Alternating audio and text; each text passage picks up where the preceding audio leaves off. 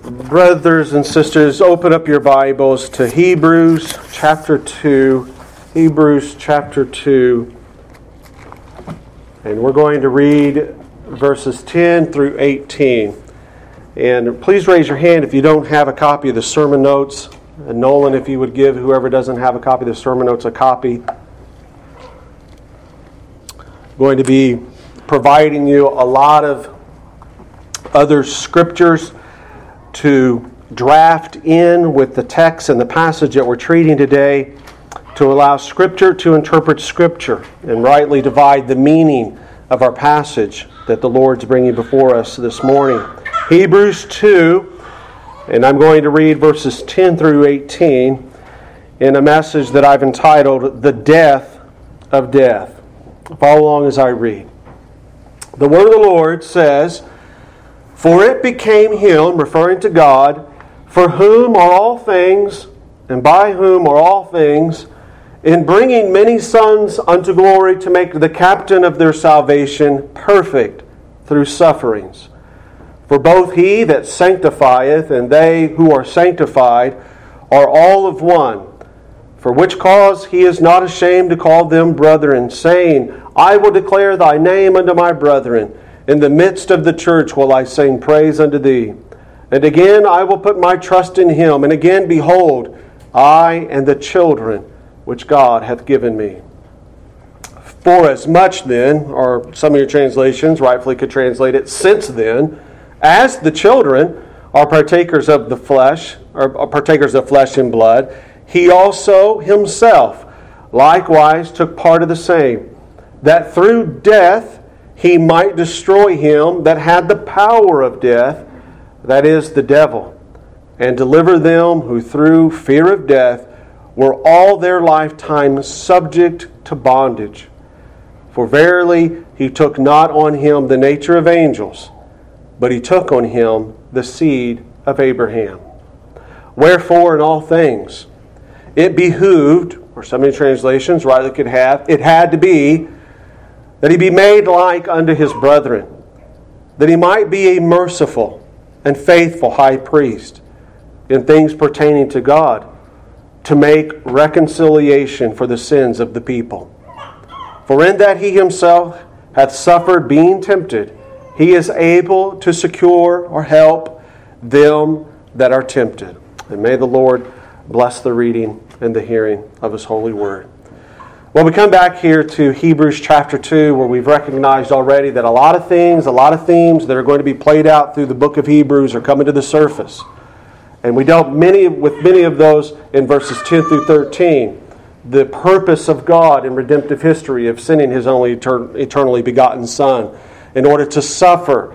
We dealt with the theme of the penal substitutionary death of Christ, which really comes to the surface again in verse 17 today. But since we've already dealt with that quite a bit in our last time in this text. We're not going to spend so much time on that, but we are going to look at, we have to, we're forced to look at a restatement, a reiteration of the nature of Jesus' humanity. That comes to the surface. We can't ignore that, even though we treated it a little bit. But what also comes to the surface today is a further revelation according to the wisdom of God in verse 10 for whom are all things, by whom are all things uh, it was fitting for him. You remember this was God's plan. Now, what he does is he shows us some further insights to his purpose that he's already stated, which at the end causes us to look back, fall on our faces, and worship him even more for his manifested divine holy wisdom. Because his plan is perfect, and it comes to the surface even more today as we go through this text. So, in your sermon notes, as you see, we just have two simple headings we're going to operate under. The first is uh, the nature of Christ's humanity. We're going to spend just a little bit of time on that because we spent a lot of time on that in verses 10 through 13.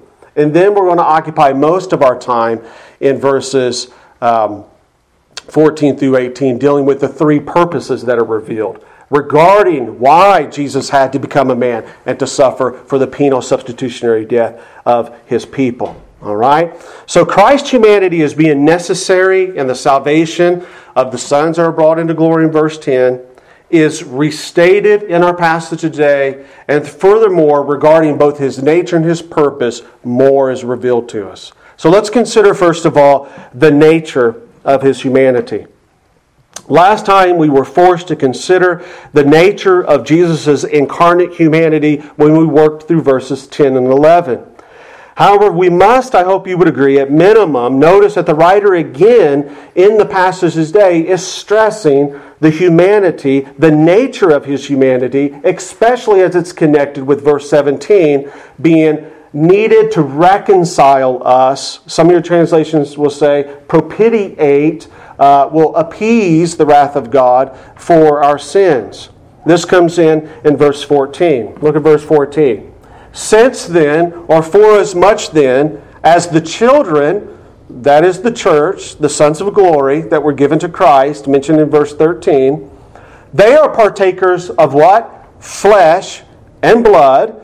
He also likewise took part of the same. The children by which God was saved out of fallen humanity had flesh and blood. And that's what that text means. It's not, we can't allegorize that. We can't make that anything what it is. It is what it is. You have bones, you have blood, you have flesh and blood, right? These are the essential qualities, or uh, the essential characteristics that make someone human, right? Now, Jesus took upon him that. You have that by nature, but he took upon himself, we see in verse 14, uh, this flesh and blood. Now, this immediately, this text alone, squashes all of the early heresies in the first century church, which were trying to challenge the idea that the eternal Son, God of God, light of light, actually came into creation and took upon him flesh and blood. But just because they couldn't understand it, many of the false prophets and the false teachers sought to explain it away or come up with a different brand of Christianity, which could be still looked and viewed at and accepted as Christianity, but in fact was complete heresy. And so this was coming against the church uh, uh, early on before even John the Apostle, the last disciple that died, had went on to be with the Lord. Very early on. Now, since this has been an ancient heresy, an ancient error, wouldn't you think that the enemies of Christ, those that are antichrist, that deny this truth, wouldn't they give up by now? I mean, wouldn't they give up and thinking that, you know what, we just cannot get these Christians, these true Bible believing Christians, to let go of the concept that Christ, the eternal God, came into f- flesh and blood? No, they don't give up, do they? They don't give up. Many of you this morning are probably thinking already of certain societies within uh, the Western culture, in fact, all the way around the world, that still promote this same heresy. They go by different names the Mormons, Jehovah's Witnesses, etc., etc. Uh, but they paint this idea that Jesus isn't the only begotten Son. And we've dealt with that in the past, who come into flesh and blood.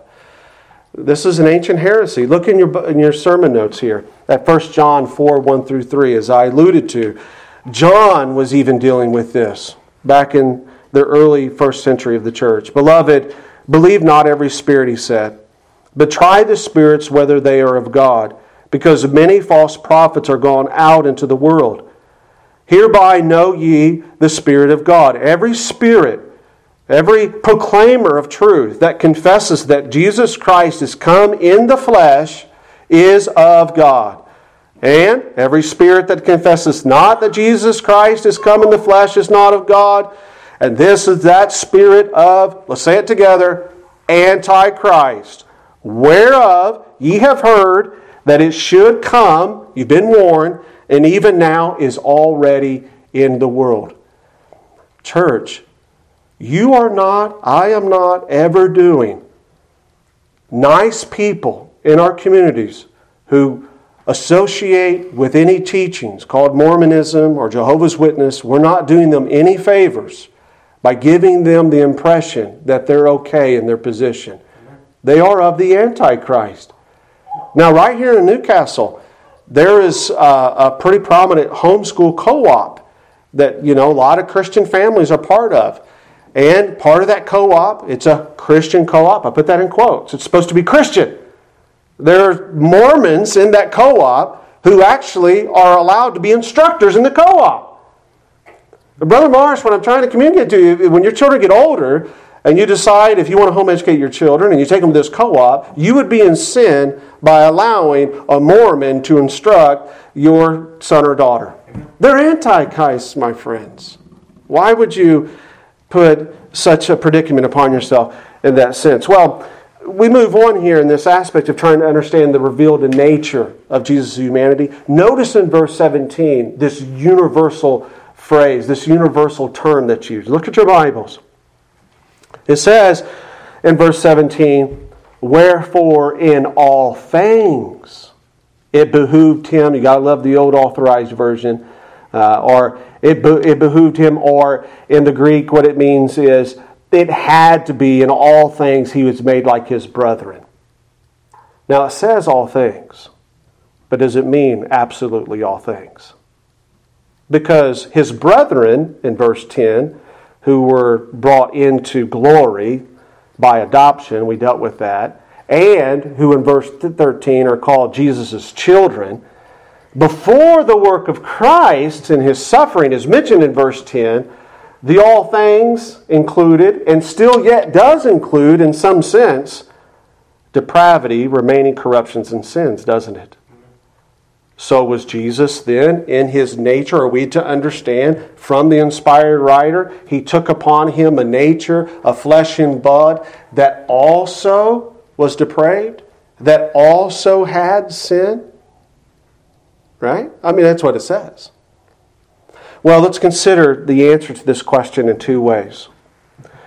First, observe the fact that depravity and sin while they are essential part of the makeup of man after the fall, they're not essential to being human. How do we know that? Well, the first man, Adam, he wasn't an alien. he wasn't a caterpillar. He wasn't a buffalo. He named him, right? He was a man. He was a human. He was 100% human. And he was 100% human without depravity and without sin. This is, and it has to be the meaning of this text of Jesus, eternal God of God, light of light, coming into flesh and blood and taking upon him a human nature. It is one that's not depraved and one without sin. Well, do we have anything else to help us with that? Well, we do. We have scriptures. In fact, we don't have to go very far. We can go all over the place. But we could stay right here in this epistle of Hebrews and we find the answer that our understanding of what I just proposed to you has to be correct because Scripture interprets Scripture. Second, consider that this same inspired writer further emphasizes what I just said the sinlessness of Jesus' human nature all throughout this letter, but I provided you just a couple samples in the sermon notes. Look at Hebrews 4:15.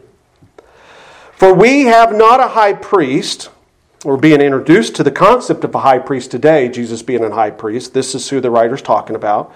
For we have not a high priest which cannot be touched with the feeling of our infirmities, but, but, was in all points tempted like we as we are, yet without sin. And so we know that the meaning of the text here, where it says all things, doesn't mean all things. It means, yes, he took flesh and blood, but it didn't have the effects of depravity and sin, which you and I have no choice of inheriting as the progeny of the first man, Adam. Look at Hebrews 7:26. It comes through again, and we'll move on. For such as a high priest became us, who is holy, harmless, undefiled. Notice the phrase separate from sinners. He can't be described separate from sinners if he was a common man who actually could sin or did sin. And he was made higher than the heavens. Thus, with this passage, the further teaching is regarding the nature of Jesus' humanity that we, while, I'm sorry, is that while he was sinless in his human nature, and he was righteous in his human conduct, being obedient perfectly to the law of God, he nonetheless did, brothers and sisters, what's being emphasized here, assume upon himself all the common infirmities of flesh and blood, which you and I receive by inheritance of a fallen nature, meaning getting the sniffles, meaning getting tired, meaning he got weak, meaning that he did have the composition of human emotions and he could really weep for Jerusalem, Brother Grizz. When his disciples were sent, saying, The kingdom of God is hand, and point them to the promised Messiah, and they mocked and ran him out of town. He could weep. He truly was grieved because he loved them, he loved his brethren. It's clear, isn't it, from this entire passage from verses 14 and 18, that the main aim here of the incarnation of the eternal Son into this human flesh, this sinless human flesh, was not only to save the people of God that God gave him, verses 10 and 13, but also to secure them, the old authorized version are, to aid them, to help them, to minister to them. We see that in verses 16 and 18. This grace, this compassion we see from verse 16 is interestingly not extended to the angels, is it? It's not. There was angels that were fallen. There's angels who rebelled. The incarnate Son didn't come to give aid. He didn't take upon himself the nature of angels to rescue or save any of them. They're condemned, they're punished in the lake of fire forever. Oh, but what is man? The psalmist said. What is man? We, we, we dealt with this already, made a little lower than the angels. That this compassion and this mercy, this affection, this love was set upon them. We see part of his incarnate human flesh was to be an aid to the phrase of the seed of Abraham. The seed of Abraham. Now, this is used all throughout the Bible. What does it mean? Who did he come, Brother Grizz, to give this aid to? to give this help to, which required him to take upon, to come from heaven and take upon himself real human flesh and blood, to limit himself as God. Well, according to the Apostle Paul, it's not necessarily the physical descendants of Abraham, beloved, the seed of Abraham, who Jesus came in human flesh and blood to give aid to, to be a merciful and a faithful high priest to. According to Paul, it's rather all of those who possess saving faith like our great patriarch of the faith, Abraham. That's who the seed of Abraham is. That's the children of God given to Christ. That's the sons of glory that Christ brought into the family of God. How do we know that that's right? Well, look at your sermon notes here. Paul says this much in summary, at least, in Galatians 3, verse 16, dealing with the aspect of the old covenant and the coming new covenant, the realization of it, he gives really this exposition of the promise to Abraham and the family of Israel and all this stuff. This is what's going on here in the context. But notice for our purposes of what I just said about who is the seed of Abraham that the incarnate man has come to rescue, has come to give aid to, to come to minister to. He says in Galatians 3:16 as you see in your notes, now to Abraham and his seed were the promises made. He saith not, and to seeds, as of many, but as of one, and to thy seed, which is Christ. And so, what Paul's saying there is that when in the Old Testament, God, in the covenant promise to Abraham, is saying these promises to Abraham's seed what Paul's doing is he's interpreting the Old Testament for us, beloved, and he's saying all of that is wrapped up in pointing forward to the realization of the fulfillment of the Abrahamic covenant. The whole purpose for the whole nation that came out of Abraham was to bring forth one seed Christ. Christ. So is Christ the only exclusive seed of Abraham? No. Because just a few verses later, you see here, he qualifies who the seed of Abraham is. And if you be in Christ, then ye are Abraham's seed. And get this the heirs according to the promise. So, the seed of Abraham, this is the nature by which Jesus took upon himself to come and secure, to come and to help, is the very elect that spans for all of redemptive history. I wasn't going to go there, but the Holy Spirit, with what was going on before church, and right now I have to go here, all right? And I usually don't like to do this because I'm getting out of the text and I'm kind of going on a rabbit trail, but I could see you want it, you want it, so I'm going to do it, okay? How can we say that the Old Testament patriarchs that were before the time of the cross, that Paul is talking about in Galatians, were saved by the cross. I mean, Pastor Doug, the, the cross has not happened yet. Uh, it is through the shed blood you taught in verses 10 through 13, by which the sons of glory, the elect, the children, who Pastor Doug you're saying now are all of those of faith, which include the Old Testament saints. How in the world could that have happened? Because the cross had never happened. Brothers and sisters, it's very simple.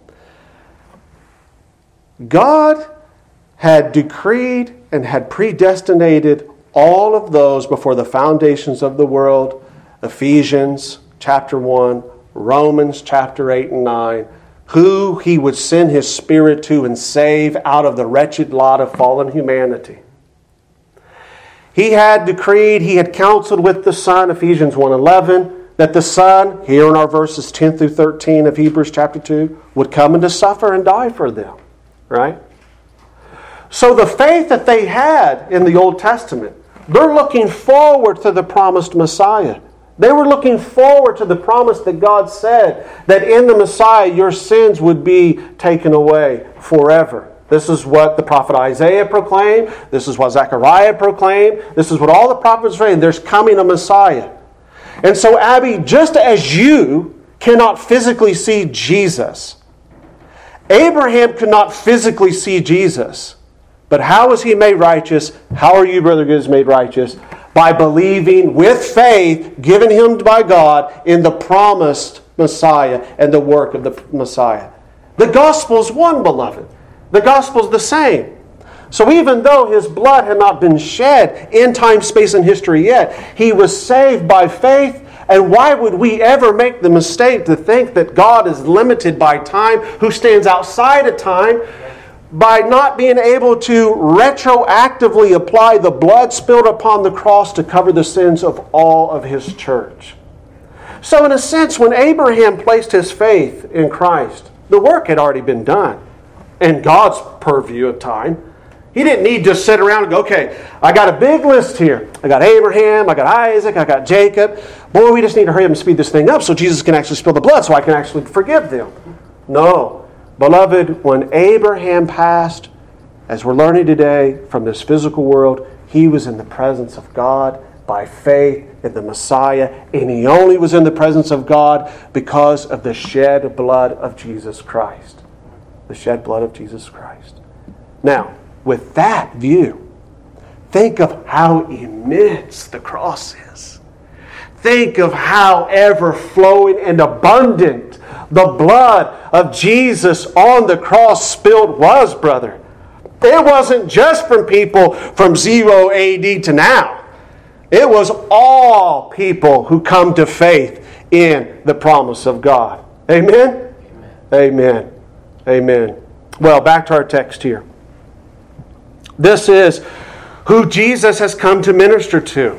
He has taken upon him flesh and blood. So we've gotten a little bit more of an understanding of the nature of his humanity. Some, you could say, technical details. But let's move on now to really the bulk of our time here in the remainder of the passage and dealing with what I see are three purposes that are further revealed to us uh, for the reason he had to come in flesh and blood to die and suffer, verse 10 to bring sons into glory. In addition to verses 10 through 13, 13, there are three additional purposes revealed in our passage today, which will now occupy the remainder of our time. Here are the three purposes that I'm seeing in the text. The first one's this to destroy the devil and to bring him to a point of powerlessness. We see that in verse 14, don't we? The devil, in some way, has some power attributed to him. Secondly, the purpose of his being incarnated and dying is to free his people, that is, his brethren, from the fear of death. We see that in verse 15. And then I believe the remainders of the passages, 16 through 18, are dealing with the purpose of him being made manifest or revealed as being a merciful and a faithful high priest. So let's deal with our first purpose here in your sermon notes with the devil's destruction, as we see in verse 14. Let's begin dealing with this heading of the devil's destruction, this purpose of why Jesus took upon himself human and flesh by question. In what sense does the devil have any power at all over death? And what is death? It's the taking away of life. So the immediate question in verse 14 is in what sense does the devil or can the devil have any power over death, which is the taking away of life that we know only God can give? We read it in Isaiah. You remember? I am the creator of the mountains, I am the giver of life, etc., etc. So, in what sense does the devil have the power to remove that life which by the authority and the only sovereign power God can give? Well, to begin to answer that question, I hope we all would agree, whatever we come to in a conclusion, or what sense the devil here in verse 14 is described as having a power of death, it can't be an absolute power, meaning that it's unlimited. It, and furthermore, it can't be an equal power with the giver of life, which is real popular in ancient mythology, uh, Greek mythology, uh, even popular today in our popular American culture, where you have kind of you know good guys and bad guys, and they're equal cosmic forces, you know, and they're fighting, and just by chance, right, the good guys win. No, that's that's not the that's not the Bible, guys. There's one sovereign God. We read about that in Isaiah 45, didn't we? There's one, one, brother Grant. There's your word this morning. You said one. There's one God, and He's the all powerful one. He doesn't have any competition right? The yin and yang, uh, little ones, you you'll know this. Uh, you see the little symbol where you got two little like fish, you know, the yin and yang. They're black and white, and that's ancient Asian mythology. That there's two equal forces. Uh, forces. You like that English, don't you? There's two equal forces that are battling one another, right? Young ones, that all stems from the ancient heresies of the mythologies that could be dated all the way back to Nimrod before the flood. And it didn't take long from the flood to the Tower of Babel for man to start coming up with a bunch of other inventions of other religions. So that symbol, Naomi, you've asked Dad about that before, of the black and the white fish, that's an error that's very popular over in Asia. And now it's coming to America too, the land you live in, that says that there's two equal forces, evil and good, that fight each other all the time. Well, whatever power that the devil has over death, it isn't equal with the power of God giving life. We at least have to say that. But how do we know that? Well, we know it because Scripture tells us, beloved. Look at 1 Samuel 2 6 in your sermon notes. The Bible says that the Lord killeth, right? The Lord takes life, and the Lord maketh alive. He brings down to the grave and he brings up. So here clearly the attributes are the power over death and life. Absolutely is assigned to who? The Lord, right? Again, we could list a bunch, but here's just another one, Psalm 68:20. He that is our God is the God of salvation, and unto God, Elohim, the Lord, the covenant name of God, belongs the issues from death to the Lord belong the issues of death or from death, right? It's absolutely wrong for the Christian to ever attribute any sorts of quality of power and strength to the devil that only God assigns to himself. I think sometimes in the Christian community we can get a little sloppy with our language. Hey, beloved, I, I get sloppy sometimes with my language, right? And, I, and sometimes I got to go back in from the pulpit and say, hey, I misspoke here, or I said this, I didn't present that the right way. How many of you could testify? You, you know, you misspeak sometimes. You don't think something all the way through. But you know, we have to be careful with this idea of saying, you know, assigning too much power to the devil. Uh, I have some family members, extended family members, and you know they have the Jesus T-shirt, and I, I'm not questioning their salvation here, but I'm saying they're very loose with their language of giving the devil too much power. You know, well the devil did this, the devil did that, and you almost get the sense they would never say this, but you almost get the sense that this devil is like this rogue loose cannon running around, you know, under no authority, totally unlimited with his yielding of power and his abilities. That's not true. That's not true at all. We'll get to a minute. Uh, we'll get to the point in a moment that yeah, he's to be respected, uh, but he is under the sovereign dominion and power of Almighty God. Oh, okay, well, it's not absolute power, and we know that it's not equal power with God. It, it can't be. What does it mean then? Well, there's four various interpretations that we could consider in light of. Uh, not all theologians have been entirely agreed on this. One's an extra biblical source. It comes from the Talmud. Now, the Talmud is uh, the source of Jewish religious laws and Jewish theology. The Talmud is rabbinical writings that have been treasured by people who, after the destruction of the temple in 70 AD, uh, began to compile, and it began to be an intimate part of how those after 70 AD would practice their faith. Yeah, they got the first five books of Moses, but they added to the first five books of Moses. And so the Talmud is to Jews today practicing Jewish religion what the Bible is to Christians. It's their book. And so for someone to say they're a Jew, truly, honestly, historically, it has to be someone who practices Talmudic Judaism. But the Talmud and the beliefs of the Talmud are so intertwined with the identity of a Jewish person and their culture that many people identify themselves as Jews, but they don't practice the religion of the Jews at all. It'd be much like an American who goes to a family's church, a family member's church on Christmas or Easter, and say, Yeah, I'm a Christian. No, you're not really a Christian. You know, you're an American, but you're not a Christian. It's kind of like that in Israel. There's, there's a lot of people that identify as Jews they go through some of the different traditions that historically have religious significance tied to them, but they're as pagan as the day is long. They're not Jewish, right?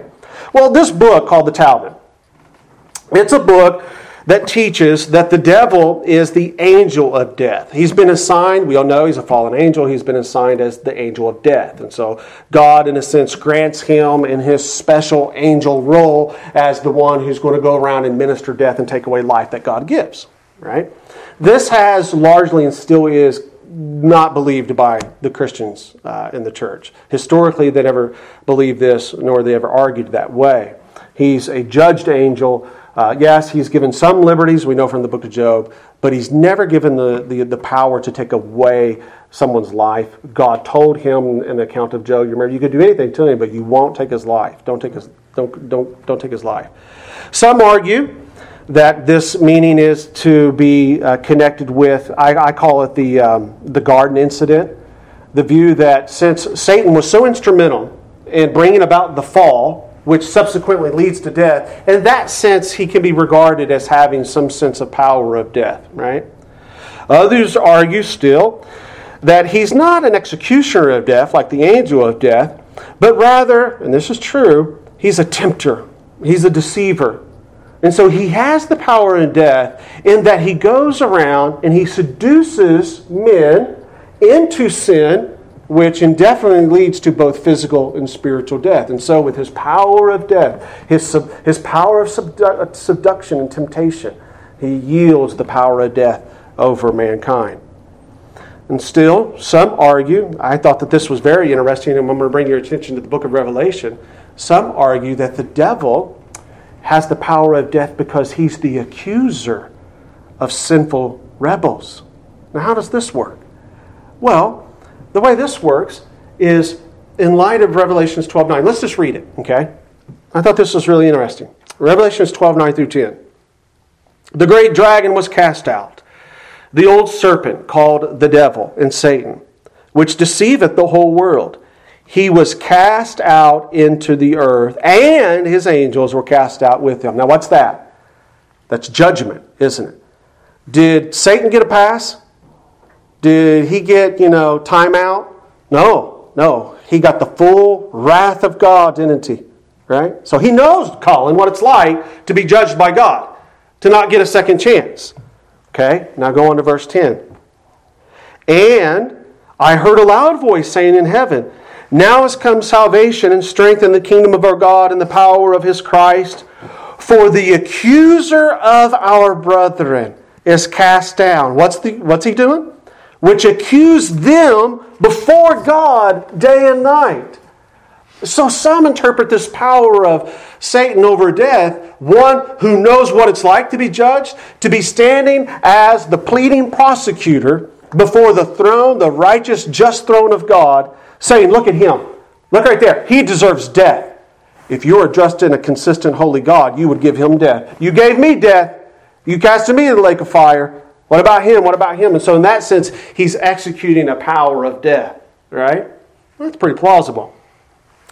While we would, as we already mentioned, never be justified as Christians to think that the devil has unlimited power of death or equal power with God, considering, however, in light of what we just reviewed, that he does, or he was rather, instrumental in bringing about the fall of our first parents and the sentence of death which patched upon all men, and in view upon the fact that he does go around and tempt men to sin, which leads to death and in light of Scripture, that he is accuser of the brethren, that they deserve death.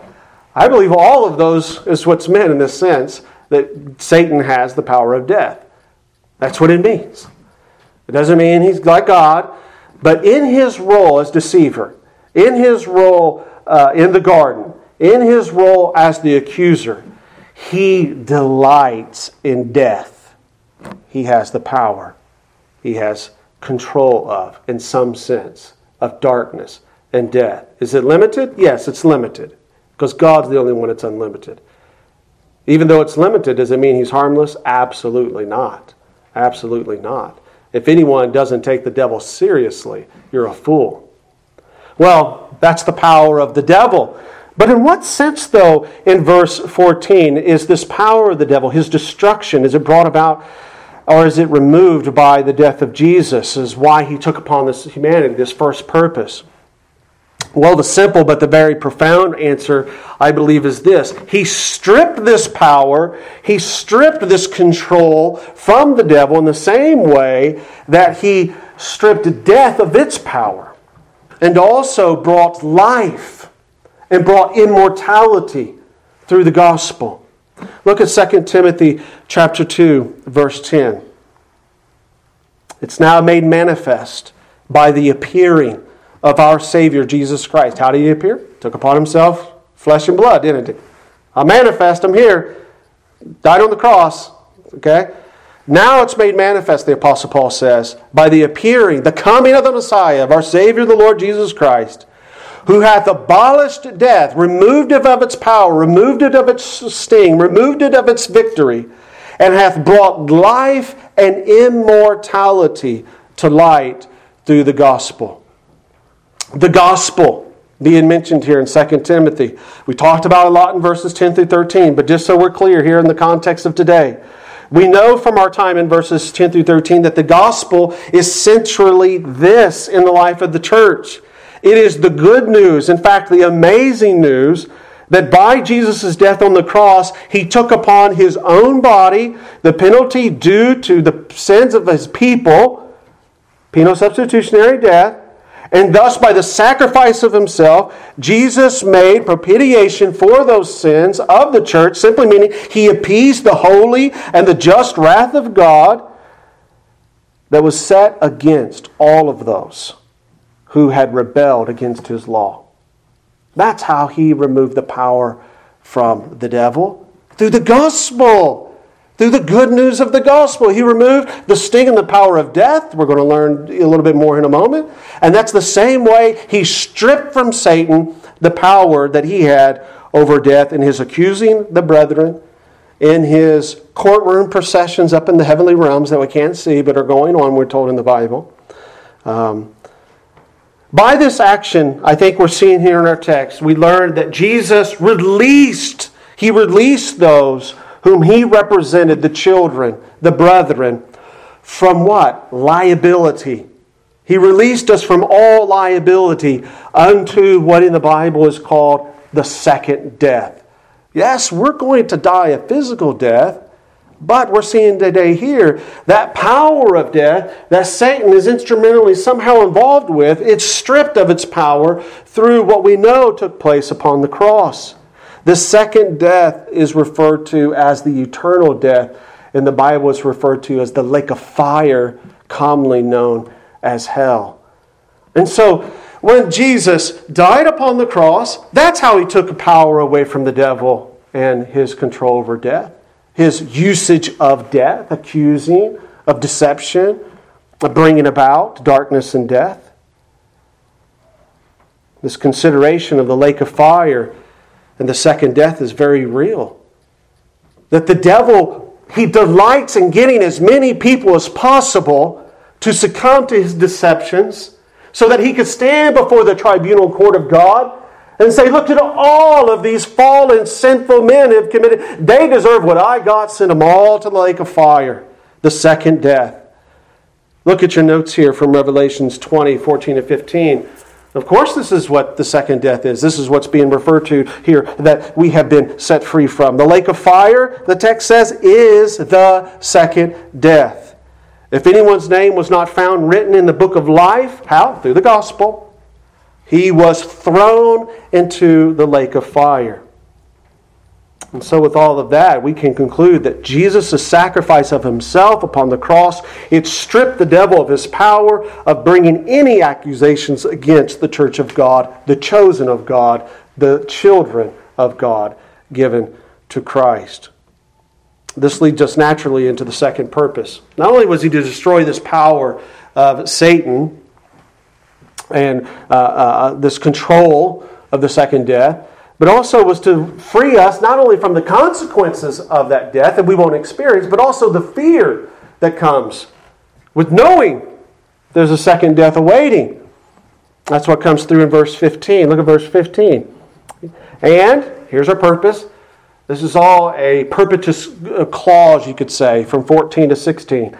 And to deliver them who through the fear of death were all their lifetime subject to bondage. The second purpose we see, beloved, here of the incarnation, the suffering, and the death of Jesus, the eternal Son, was to free his people from the bondage and the fear of death. There is a fear of death that's natural to all men, it's necessary for self preservation. You wouldn't jump out of an airplane without a parachute, right? That doesn't mean you're brave, that means you're a fool, right? Because you have a fear, a natural fear to preserve your life. But the fear that's being spoken of here in verse 15, which is the reason, the purpose, further revealed to us now, outside of verses 10 through 13, of why Jesus died upon the cross, why he took upon him flesh and blood, was to remove from us that fear that's connected with the conviction of sin and the known judgment that awaits just beyond the grave. That's the fear that's being mentioned here. We learn here in verse 15 that all mankind outside of Christ's protection, outside of the covering of his penal substitutionary death upon the cross, they are enslaved by this dreadful fear. They can't help it. They know, the text says, who through the fear of death, with all their lifetime, they've been subject to this bondage. And let's be absolutely clear unjustified sinners in verse 15 are rightly haunted, aren't they? By the reality that they will stand before a thrice holy God with Satan right there, if you allow me the liberty, to be an accuser of why they deserve the second death and the eternal lake of fire. This will happen for every man, woman, boy, or girl. They will have a physical death and they will stand before the judgment of their Creator. And verse 15 is teaching that all mankind has this looming fear hanging over them that plagues their conscience. Every person, no matter how hard they attempt to escape the truth of their own mortality, through whatever means the vain world may offer, they can never succeed in hiding from this morbid reality. Why? Why can't they hide from it? There's so many things in Vanity Fair that attempt to get us to forget about this moment of reality. I mean, for Pete's sakes, you go to a funeral nowadays and you think it's a party. It's not a funeral. When was the last time I went to a funeral? Just about a month ago, and I was I felt so sad that this gospel minister has this prime opportunity for a whole group of people to talk about how you escape death and why death is here. And it was just a memorial service about the virtues of the person dying. And while that may have a place in the ceremony, oh, the main purpose of that gospel minister, what? Was to exalt this reality that every single one of you in here, whether you're running from it, trying to hide from it, using different mechanisms to forget about it, you know in your deepest heart of hearts that you too will face death. And how do you stand in the courtroom of God? Why can't common man run away from it? Despite all the devices we have today. Because the nagging testimony of their conscience can never shut out the sober reality that God, as their creator, He has stamped upon it. That truth comes out in Hebrews 9:27. This reality, which everyone has stamped upon their conscience. It's appointed unto men once to die, but after this is the judgment. You see, God endowed man's conscience with this knowledge of his own human mortality at the very same time that he wrote his law, his moral law, upon their hearts that they suppress and they deny and they rebel against, as mentioned in Romans 2 12 through 16. And thus it is this knowledge written upon man's heart at his birth that we see here in our passage produce this binding fear that subjects man to its reality. This is applicable to the average person. Oh, but there is people who don't have a fear of death in the world. And who are they? Well, I'll offer to you there's three people who have no fear that's being mentioned in verse 15. The first type of person that doesn't have the sort of fear that someday they will die and stand before a holy God and have to do an account, which is stamped upon their conscience, upon their birth, is those who have bludgeoned their conscience into total silence.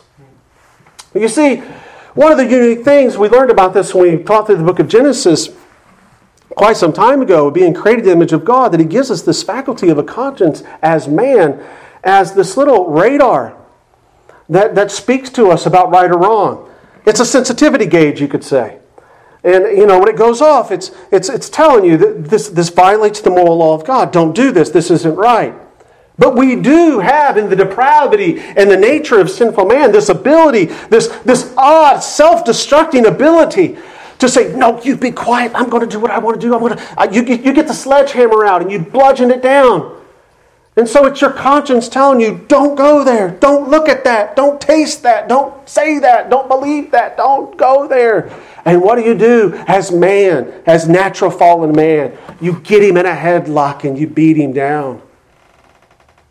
I remember Dr. Peter Masters at LRBS. He, if you ever want to hear the teachings of the conscience, the faculty of the conscience, just being so simply explained and how it's your greatest ally in your Christian walk. God has given you this as your greatest ally in His Word and His Spirit to help you in your life with Him. Peter Masters used to always talk about in the palace of faith, there's these residents there there's the Spirit and there's the Word, but oh, dear brother, don't forget your conscience. It's what God's blessed you with to help you and I to walk with Him in the paths of holiness. And oh, what blessedness there is in a life of holiness. Undescribable. Well, there are some who bludgeon that. But will it totally free them from this fear that's being verse, mentioned in verse 15? Well, it will achieve its purpose of silencing it for a long time, indeed, a very long time. But as that person who has silenced and bludgeoned their conscience of their known rebellion against God, who they've never asked for forgiveness, who they've never bowed their prideful hearts to, as they draw closer to the deathbed, what happens? That conscience begins to roar up it begins to start shedding a spotlight on all those areas that they've used God's name in vain, how they've mocked the church, how they've tried to rob the faith from uh, the, the, the Christians, you know, in their maybe workplace or their family context. And we have many, many accounts of the most hardened atheists who bludgeoned their conscience all their life on their deathbed, crying out for forgiveness. Well, that's the people who you would walk into and say, No, I don't have a fear of death. And in fact, you probably know some of these people, but I think that the second group of people I'm about to mention to you is the most deadly and the most prevalent, especially in the West. And it's those who have silenced this fear mentioned in verse 15 with false hopes. With false hopes. How does this come across? Well, they've created an idol, not the biblical God. They've created a God of their own figment of their own imagination. And beloved, perhaps some of you have fallen into this error too before you were taught the truth of Scripture and about the one true God. And they think to themselves something like this Well, you know, I believe, and you probably have witness encounters like this in your workplace, and your, amongst your friends, young ones. that I, I, saw it in the movie skit you guys just did. This was uh, the role Isaac played. Uh, the kids are doing the movie skit, and there's a scene in there where uh, Nolan and his character are sharing the gospel with Isaac, who's Mike, I think. And Mike says, "Well, you know, I think that when I get to heaven, God, you know, will treat me fairly." Uh, you know, and the idea behind that and the premise is, is you know, for the most part, on the scales of right and wrong, I've done more right than I've done wrong.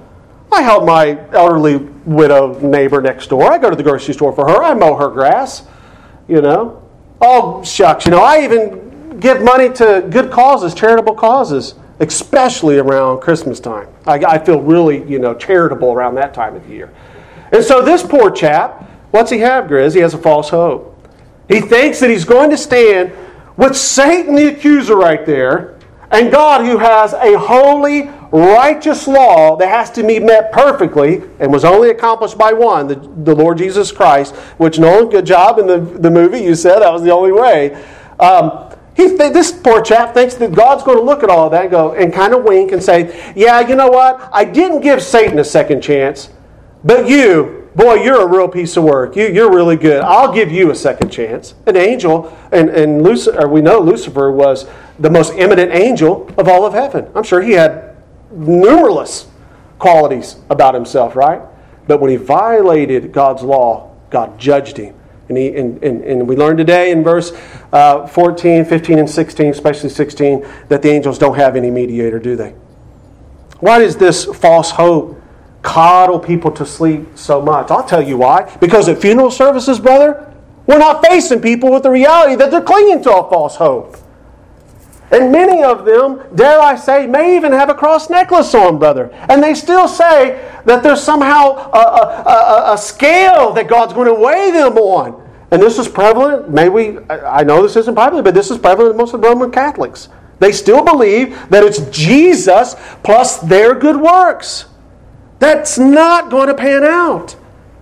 That is not going to pan out. That false hope is calling them into a false security that's going to condemn them to the eternal lake of fire if they don't trust Christ and Christ alone. It's in the text right here. It's the purpose why he came to remove the fear. How can he remove the fear, brother, if it still has to rest on me somehow? I mean, because if that's the case, I have every reason to fear. And if you're honest before the examination x ray of the Holy Spirit this week, who of you today would stand comfortable standing before God if it rested upon you? Amen. Yeah. Amen. We're sinners saved by grace. It's not an excuse for sin, of course not. Uh, what's Paul say? Uh, what should we, we, we foster an attitude that we sin just because grace abounds? No, that's foolishness. Oh, but but we are realists, right? We still know that we're in the process of sanctifying. That's the whole meaning of this text, beloved. That's how he removes the fear of death, because it rests totally upon his propitiation, his recon- uh, reconciling work. And so that leads us to the third group who don't fear death. It's the ones being spoken of here in the text. It's those being justified by faith in Christ that have true peace with God. Look at the sermon notes. Romans 5 1 says this much. This is the third right group of people who don't fear death, ought not to fear death. I want to encourage you this morning that you shouldn't fear death, the physical death that is, because the second death doesn't await you. The Bible says, therefore, being justified by faith, we have peace with God through our Lord Jesus Christ. And it's right here that we see in Romans 5 1 in connection with our text that as Jesus' church, we find a precious purpose for his incarnation and his sacrificial death. And that is by taking upon himself our deserved liability as law transgressors, we are free from the claims and the cruel punishments of the second death. And this is what we mean when we say the death of death. For the Christian, death, the second death, is stripped of its power, Satan stripped of its power, and so we have complete peace. Just as a small child is timid to walk in an unfamiliar dark room, unless their older brother goes before them and leads the way. And you all, if your childhood remembers this, Uh, I remember at our old home on Parkview, down by Brookside, we had a basement, and my dad had all his tools down there. And I so bad wanted to go down there and mess with dad's tools and you know get into his stuff and kind of just you know have fun. But I wouldn't go down there, brother, by myself because it was dark down there. And unless I had one of my older cousins go down there with me, I'm not going down there roller skating in the basement floor. No, no, no. Y'all got to go with me. You see?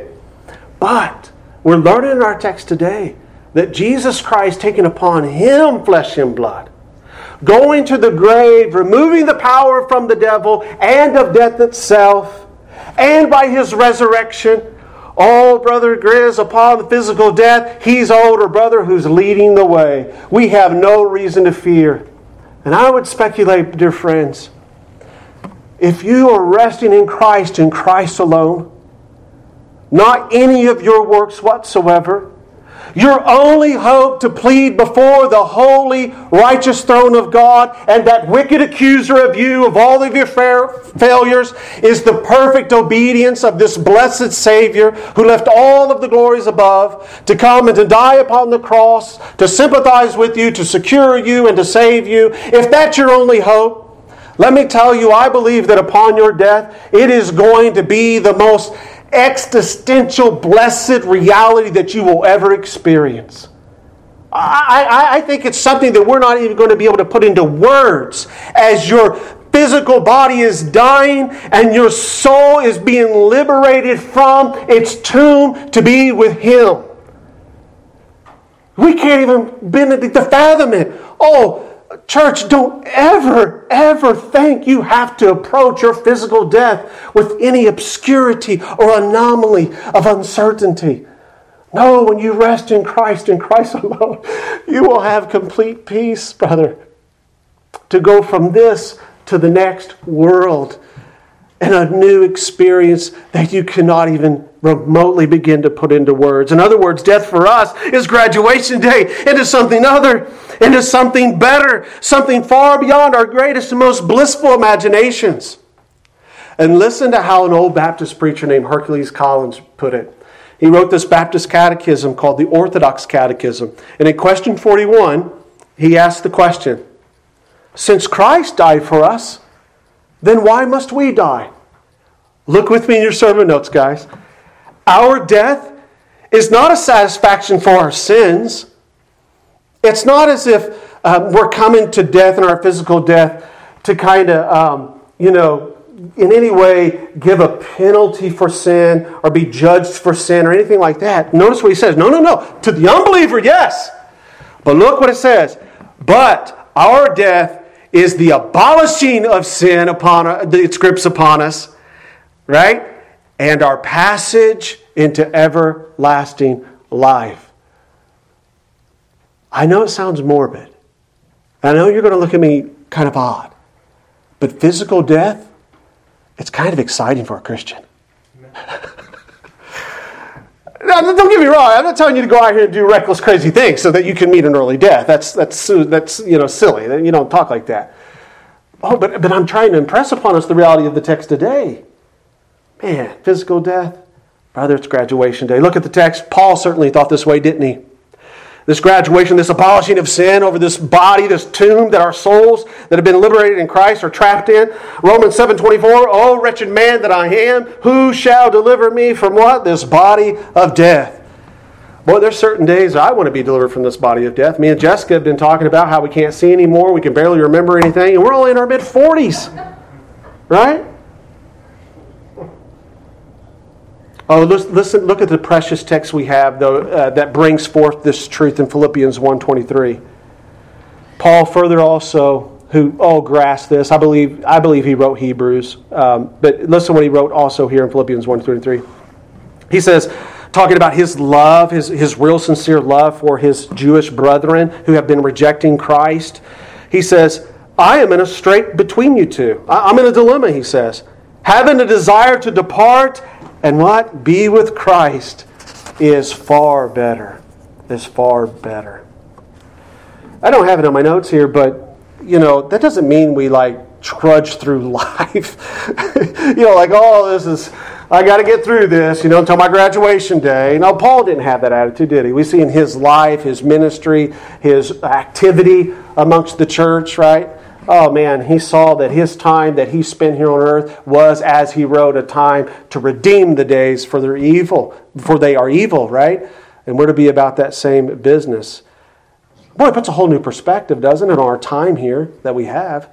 Man, let's be just, you know, kicking we say on the job sites, hey, we got three days to do this, we got to kick it. And I'm sure you guys got your own culture and phraseology at your construction sites. Let's be kicking it as Christians, right? Let's kick it in gear. You know, what is it in our lives, brothers and sisters? You know, personal, family, church, community. Uh, man, because the, the graduation day as soon as going to be here. All of this leads us to our last purpose and to end our message today. And I wish I had more time to treat it because I am way over my time. And since I am, we're going to look at Christ as a merciful and faithful high priest next Sunday. Next Sunday. I think that's what we need to do. All right, let's go to the word and Lord in prayer. Oh heavenly Father, we Lord thank thee for the time that we have had together in your word. Oh God, we are humbled by its many truths that it reveals, especially the truth of how that in Jesus Christ, who took upon him flesh and blood, free from any unrighteousness, free from any sin, Lord, he paid the price that we could not pay, and that in his work and his work alone, all the power of the accuser, that is Satan, all the power that death and the grave would hold upon us, is stripped and made void. We are truly free in Christ and in Christ alone. Encourage, I pray, O God, the hearts of your sons and daughters here this morning. Help us, O Lord, not to morbidly look unto our physical death, but at the same time, God, to properly put it in view. And even as we approach that Jordan River that sometimes is symbolized as our crossing of death in this life to next, as I have witnessed in the life of those who have totally believed the real gospel and they believe in Christ and Christ alone for their acceptance into your kingdom. I have witnessed that they are the most just joyful people. They are most humble, at peace people. And they have a certain powerful testimony that others cannot touch.